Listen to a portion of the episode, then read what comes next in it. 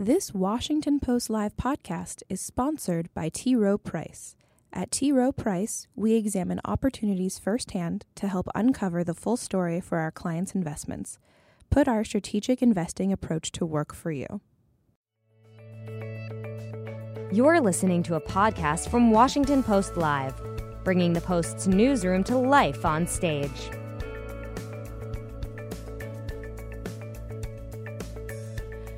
Technological advances, industry disruption, and shifting economic imperatives are rapidly changing the workforce. On Tuesday, December 18th, the Washington Post took an in depth look at trends and innovations that are creating the next generation of jobs and reshaping how, when, and where we work.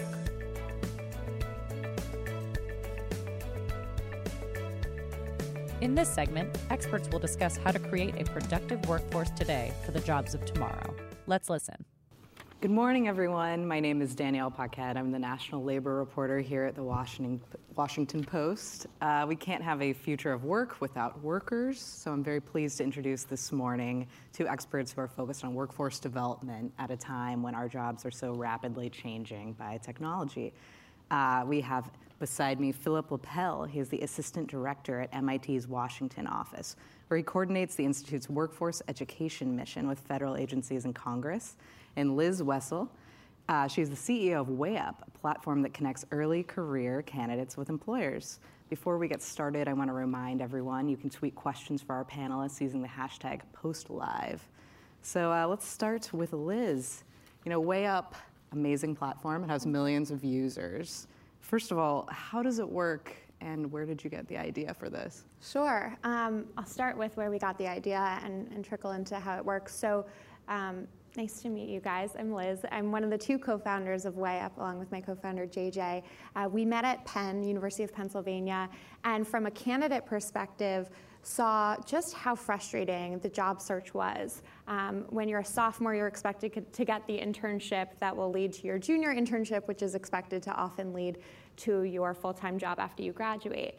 But when you're a sophomore, or a junior, and sometimes even a senior, you have no idea what any of these jobs mean. So I remember applying to one of my first uh, internships that I ended up doing in private equity, and to be honest, having no idea what private equity was. And then I went and applied for a job in marketing, and again, or an internship in marketing, and again, thought marketing was just making TV commercials. And I just felt like there wasn't this transparency into what someone actually does on the job, um, what makes one company special versus another, uh, and so on and so forth. And then on the employer side, side, I found that employers were relying on flying out to career fairs, which often resulted in many students going unlocked. And so JJ and I decided to leave our jobs after a few years. He was at McKinsey, I was at Google, and, uh, and start WayUp. So what WayUp does, um, we connect, right now it's about 5 million, but growing uh, 20 to 35,000 users a week. So it's about 5 million early career candidates, um, most, most, of whom are in college, um, just under half of whom have recently graduated in the last three years. And we connect them with employers who are looking to hire them for internships, full-time jobs, part-time jobs, and so on. And so I'm sure we'll get into what types of jobs and all that later. Yeah, absolutely. Uh, one thing before we move on to Philip, I hear from employers all the time that it's so tough to find workers to fill those vacancies. Uh, you know, unemployment right now it's at a 49-year low. How often are you hearing from employers about what they're looking for? So there are definitely some employers who work with WayUp where their problem is not quantity. Their problem is we actually get too many applicants, and it's more about how do we find the quality or how do we find the diversity. Um, they'll get so many great diverse candidates at the top of the funnel, but then they end up hiring so many referrals that there's so few spots left for, for uh, new types of candidates to apply or, or get hired for. So I would say actually more often than not, we are having two types of employers. One is, and, and this is probably a little bit more frequent with college, um, we get too many applicants, how do we find the right ones? And so we do a lot of, we're, we're talking a little bit backstage about soft skills assessment. We do a lot around how do we help employers get candidates through the funnel and how do we help candidates develop soft skills throughout the interview process. Um, and then on the flip side, there are some very niche jobs, of course, uh, that where they're looking for a student they just don't know where to find it. And often the biggest problem is just, well, you were looking at only five schools. And if you start looking at all of the schools in the country, I mean, our users represent 6,600 schools throughout the country. If you look at all of the schools and you start to look for specific criteria, you're not going to have such a hard time. Fascinating. Philip, you address workforce development by fostering relationships between schools and government entities. Uh, tell us a little more about that and how you're preparing people for jobs that don't even exist yet. um, okay, so there's there's two big initiatives at MIT that connect into this that that I'll talk about a little bit. Um, the one, the older one, the little more mature one, has to do with our work on advanced manufacturing. Um, MIT was one of the uh, universities that was asked uh, during the Obama administration, along with a bunch of um, half universities, half companies, and a little bit of representation from labor, to look at the future of manufacturing and at what we needed to do to get high skilled manufacturing jobs back and retain them in the US. Um, and that's a program that led to the creation of 14 so called Manufacturing USA Institutes, which the Trump administration has continued, for the most part, to support.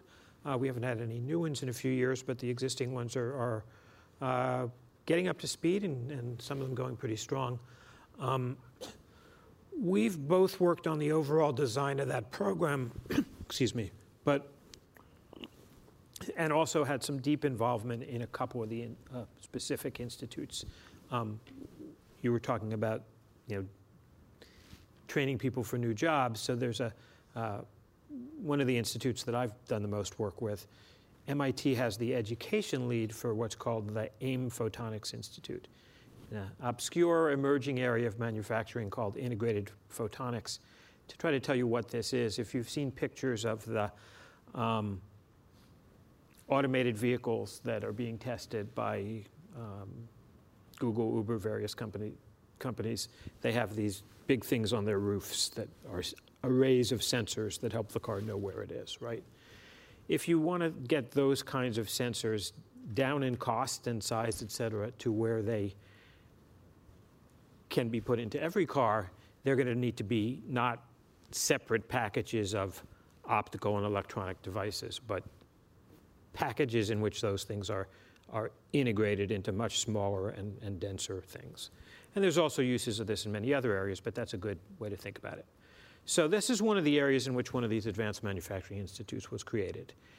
It's, it's a, got several, many industry partners, many academic partners, but MIT has the lead education role, uh, coordinating education activities, not just that we do, but with community colleges in the area, the foundry for this thing is in Albany. So there's kind of a corridor being built from Cambridge to Albany and beyond to Rochester, which is a, a historic area of great strength in, in, in optics. Um, and there's a story that's been floating around recently about a student, for example, who went to Quinsigamond Community Colleges, College, which is a college in central Massachusetts. His name is Sean Reese, and he got a two year degree there in electrical engineering technology. Um, he got an internship through AIM Photonics to work at MIT Lincoln Labs. Spent a summer working there with the people who are just starting to bring up the training in this area. Is now um, continuing to work and studying for a four year degree at University of Massachusetts at Lowell. So this is really fascinating from several ways. First of all, we have a deep industry involvement looking at the roadmap and trying to figure out where the jobs are going to be needed as this industry emerges. And this is a very detailed roadmap what kind of products they're going to need when, who's going to do which parts of it. And we're trying to get them to actually think about what the, what the new jobs are that go with that. Some of those jobs are design jobs and new skills that they need to teach to their engineers. PhD engineers, master's levels engineers, and some of them are, the, are technician jobs for the people who are going to have to do packaging and test and, and validation and, and maybe assembly also. But, um, and so that makes us interact with these community colleges and other smaller four-year institutions in our area and, and near where some of the fabs are that in, in, a, in a pretty new way for us, and it's really interesting. That is interesting. And Liz, Phil, I think you both can weigh in on this next question. You know, you're, you're describing manufacturing jobs mm-hmm. That you wouldn't really think require much what is known as soft skills, communication, management, you know, the ability to get along with others. But I hear from employers often that they're really looking for people who have the kind of qualities you can't automate. So, how do you foster those soft skills among the young folks you help uh, connect to careers? Let's start with Liz. Absolutely. So, we recently um, were doing an analysis, and it was pretty similar to other external studies we've read, where about 60% of candidates were failing first round interviews for soft skills reasons. And um, wow. soft skills, for people who don't really necessarily know how to quantify it or, or, think about it. That's things like when you hop on the phone, how are you answering the phone? Um, how are you communicating? Did you answer the phone, what's up? Because we actually hear that happen. Um, or are you answering the phone, hi, this is Liz? Is there background noise? Um, you know, is there music playing? Uh, is your baby crying? You might be, you know, I think it's something like 25 or 26% of college students are parents. So you might not be able to afford a babysitter at night. So if your baby's screaming in the background and you have an interview, um, often an employer, we were talking a little bit about bias earlier, might look at that and say, well, they don't even have soft skills. They, are babysitting someone's baby, you know what I mean? Um, and then, of course, eh, the list goes on. It's, a lot of it is around communications. And so what we're doing at WayUp is actually really interesting. It's the only company that I know of, at least, that's doing this. But something we saw we call it Source Screening Coach. We've been doing it for about a year. Um, something we saw was that employers would, and it, it, kind of makes sense if you think about it, they would get, let's say, 1,000 candidates. Um, one of our employers got 15,000 applicants for 75 internship positions. Extremely, extremely, extremely prestigious employer. And so they said, we, they hire a lot of MIT students and so on. Good. So they said, um, we want to interview all of these candidates, but first of all, we know that historically referrals have always gone in through first, and referrals are, are less likely to be underrepresented minorities because inherently in the name underrepresented minority, that means you're less likely to know someone at that company or in that industry, so you're less likely to get a referral. So they were going through referrals, then they were going through career fair candidates. Now, 70% of candidates that they met at career fairs were men, and this was already predominantly a male uh, focused company, and so, or a male heavy company. And so they, they said, How do we get everyone at the top to get interviewed? And we said, What if we do your first round interviews, and then on top of that, we never fail someone for soft skills reasons. We only fail them if they get the answers wrong to questions that you tell us what the right and wrong answer is. And instead, even if they completely bombed on soft skills, they answered the phone, what's up, how you doing, whatever, we're actually going to send them an email with customized feedback on their soft skills so that they shouldn't have those problems in the second round. So we did that. We've done that with thousands and thousands of candidates for several different clients now, and we're doing it with more and more employers. And what's so exciting is we're seeing the number of Black and Hispanic candidates or women in tech going way up, no pun intended, to get to the final round because of the fact that they're actually just getting told early on, hey, this is something you need to work on. It's not that they don't want to work on it, it's that no one ever told them. Wait, so you're saying millennials are responding to feedback well? yes. and okay. actually, a lot of college students are Gen Z now, so. oh, okay. I should not make assumptions. Phil, I know you had thoughts on this and how bias might play a role. Uh, well, bias is certainly an interesting question. Whenever you start to come up with numbers like 60% fail, you, have, you want to make sure that you're measuring the right thing, right? So um, I, I, saw recently that soft skills have started to be used in some of the international assessments um, across countries in, in um, mathematics and science. You know, surprisingly enough, I hadn't, hadn't known that. And I'd love to really look into that and see how they are mm. correcting for cultural differences and things like that. But um, I guess the, the main thing I, I mean, it's really fascinating to hear, hear what Liz is talking about there and what they're doing about it. I just want to expand on it and say that that's mostly about soft skills getting you into the job, right? Mm. And we certainly, now, of course, the reason that people care about it getting in, you into the job, well, part of it may just be that you make a bad impression, but most of it is because you need soft skills in the job these days Absolutely. for any job, right? And we certainly hear that when we do these these sessions with um, you know companies that are that are as I said before road mapping new new industries and thinking about how they're going to work and what jobs they need. And you ask them what skills they need they often the first things they write down are not specific technical skills even though i'm talking you know let's be very clear i'm talking about stem jobs here right? I'm talking about engineering jobs or jobs that for engineering companies supporting them but they often start talking about the soft skills. And part of it is, is just the sort of appearance, how you talk, how you. But part of it is deeper communication skills, the ability to write, the ability to, to tell people either in words or either either verbally or in writing, about your work in a way that's meaningful for them to be able to do their part of it that, that has to interface with it. Teamwork, collaboration is a, is, is a huge thing. I mean, the workforce has, has changed in those kinds of ways. The work environment has changed. There's much more uh, teaming. Many more things are done between companies rather than integrated companies. And all those things drive it, drive you in the direction of many people at many different levels within a, um, a company or a, a, manufacturing stream that might cross many companies have to be able to work with one another much more than, than, than they used to. And it's not surprising as a result that we're seeing companies mainly larger companies, not small companies, are investing so much in training programs. And these training programs are no longer just about the hard skills of here's how you enter your time or, or this or that. It's actually now starting to be here's how what we define as collaboration at this company, and here's how we think about teamwork, and here's how to go to your manager about a problem. I mean, it's pretty fascinating. Well, that's interesting. It's great to hear that companies are reinvesting in that stuff because what we've tended to hear on the technical side is that companies used to be able to afford to do internal training on technical issues. And less and less of them have done that over the last probably 15 years or more. Yeah, so if you look at the I think it's the 12 largest employers of, of and I'm only talking entry level candidates, of yeah. course, but of entry level candidates, they've all across the board been in, in reinvesting, but just substantially investing more year over year over the past few years in soft skills. So, and I think, by the way, when we ask them why, um, part of it is actually to be able to attract more different types of candidates um, so that people of different backgrounds who don't all speak the same or look the same can adopt.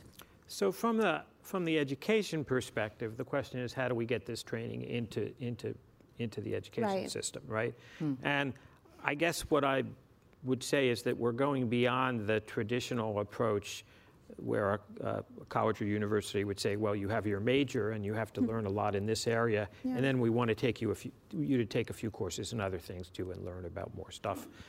And there's certainly still some of that. Um, um, I, I like the model the National Science Foundation uses to talk about this, which is that we're trying to train people with a, a set of skills that looks like a T for a career, where the, the vertical part of the T is, is deep expertise in some area, and the, the top bar of the T is, is these skills that you need mm. to be able to connect to other areas, right? But that's not just about making them take a mix of courses.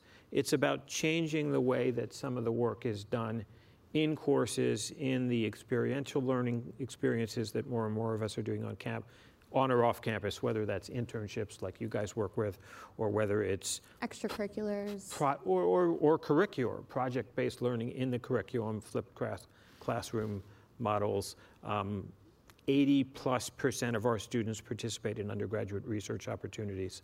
And in all those things, you, you learn some of these soft skills how to talk to people, how to take directions from people, how to partner, um, you know, as opposed to the model of, I mean, we still certainly have very strong honor codes, but we've changed the way we talk about it's your work, don't talk to anybody about it, right? Mm. there's now much clearer lines. Talk when you're doing homework, and then write it up yourself, right? And don't talk on the tests. But so it's it's it's really um, it's permeating, I think, through through the classrooms, not just the extracurricular activities. But how do you extend this learning and this training over time? We already know that technology is changing things seemingly every day. How do young workers, how can they prepare to stay relevant in their skills throughout their careers?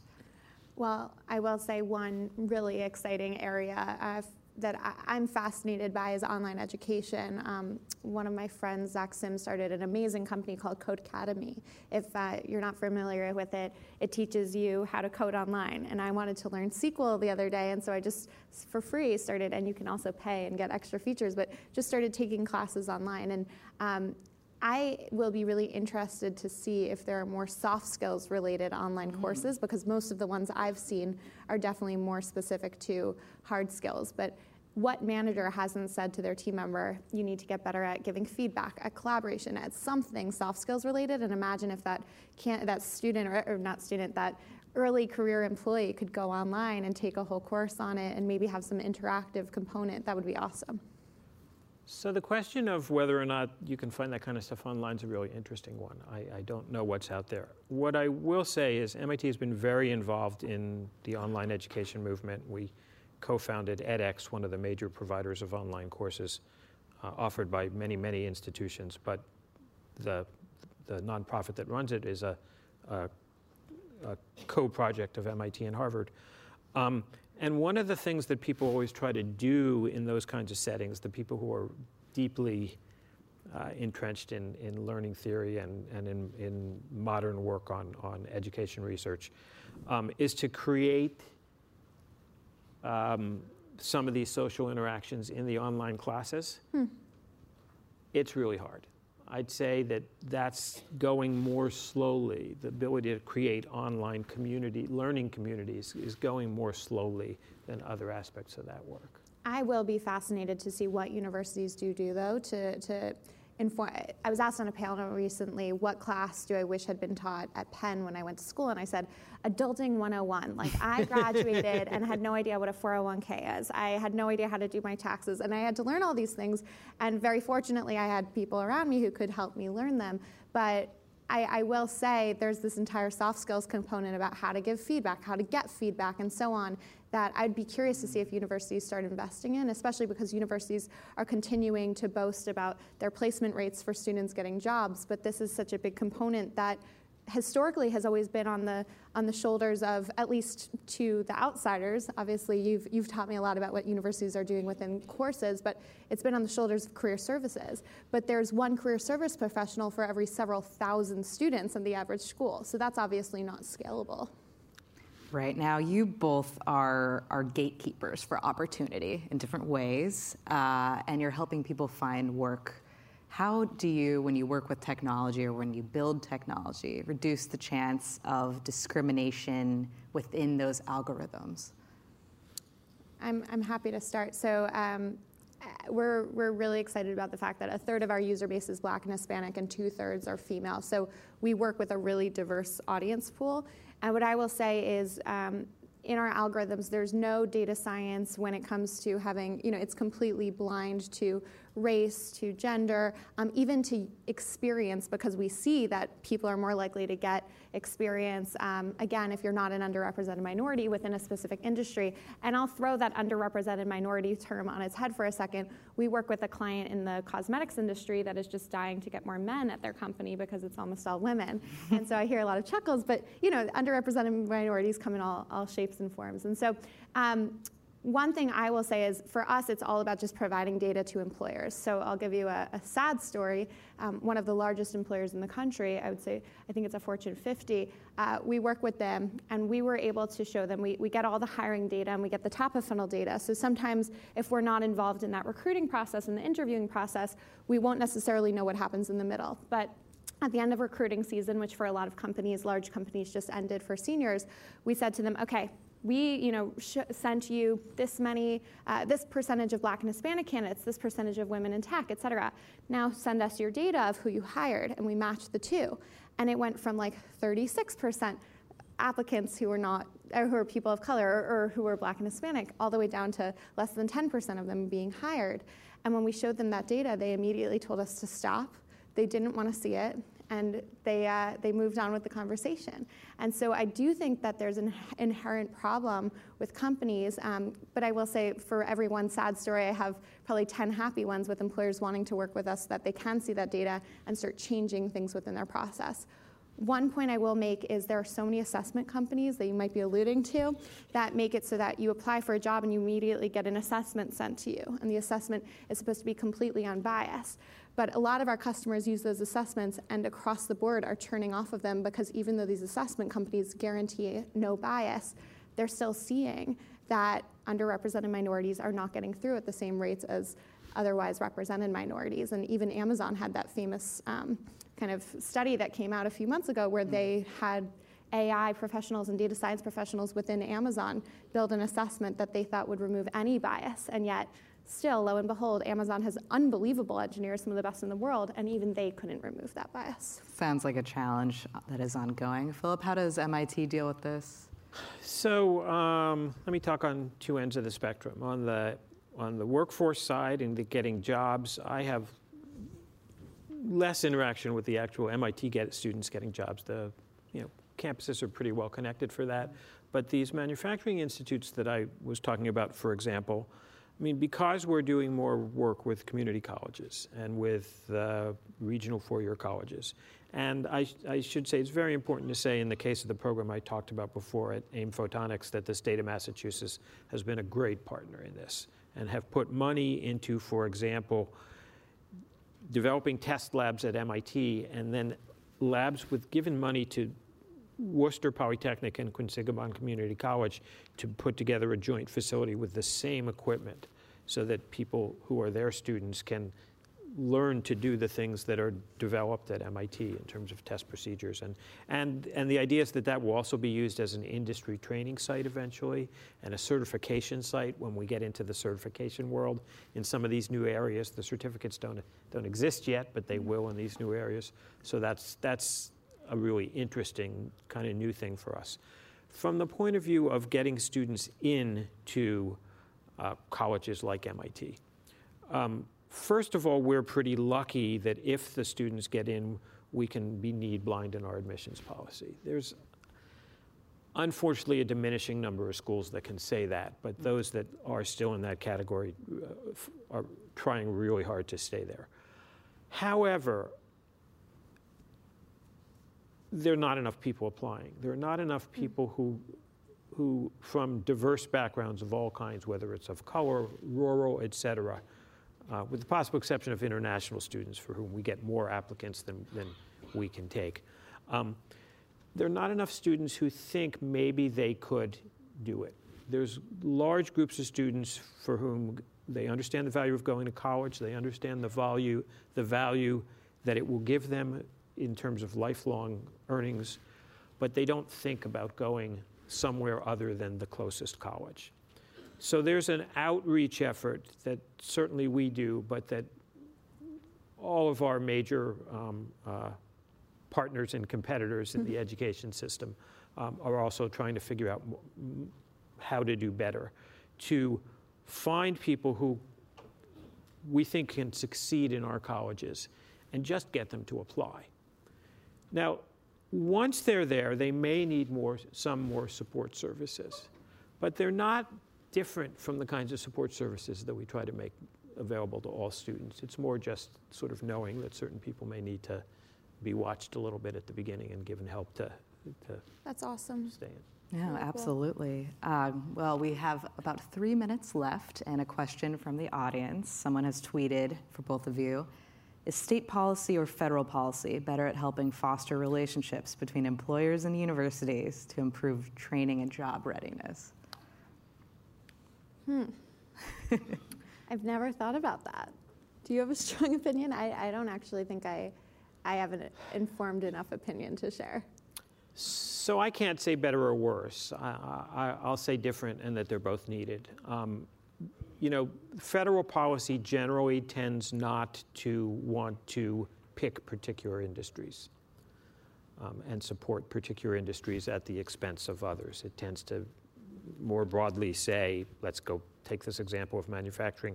We want to, you know, promote manufacturing everywhere. States are very willing to say, we want that industry here. We're going to give them incentives to do it here. And we're going to give money to our state colleges to develop new training programs and things like that.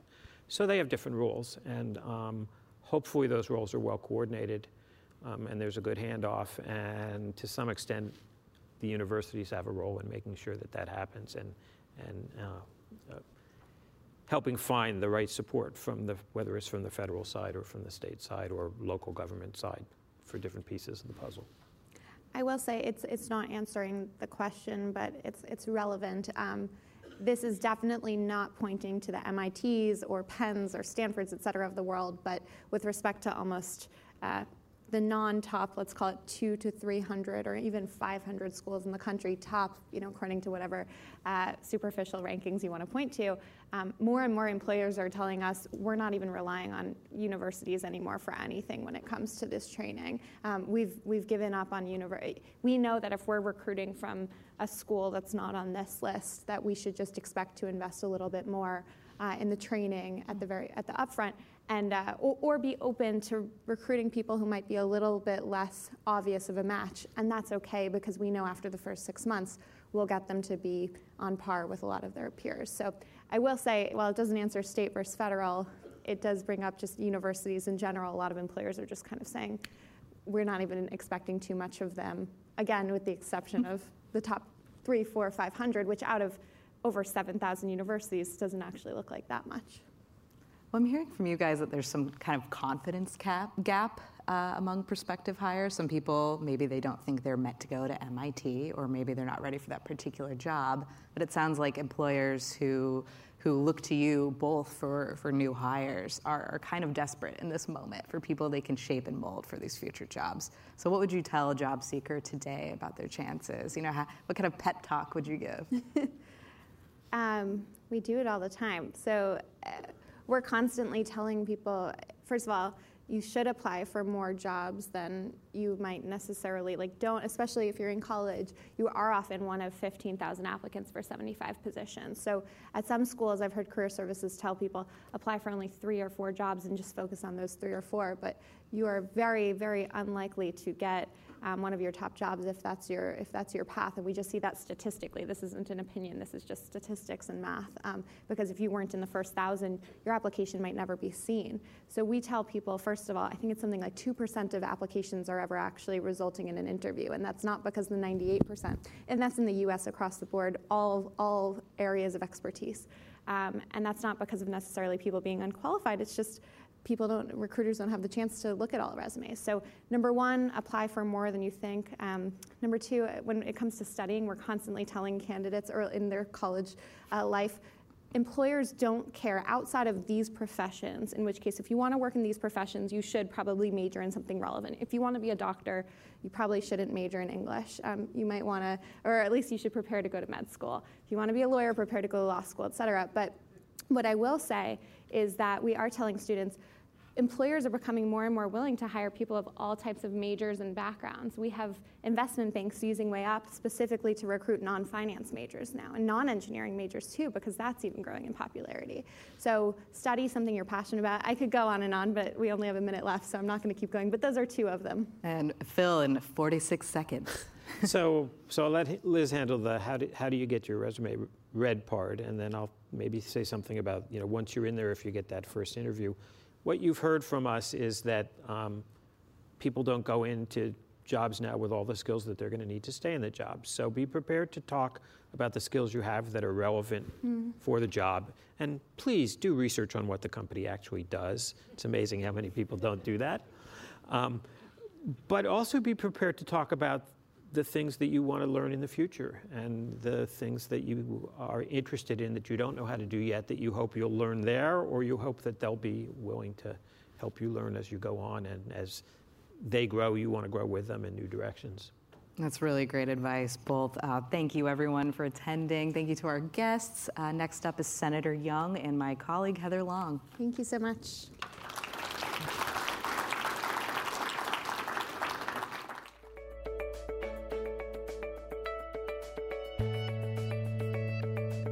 Thanks for listening. To hear more interviews from this series and other Washington Post Live programs, visit us at WashingtonPostLive.com.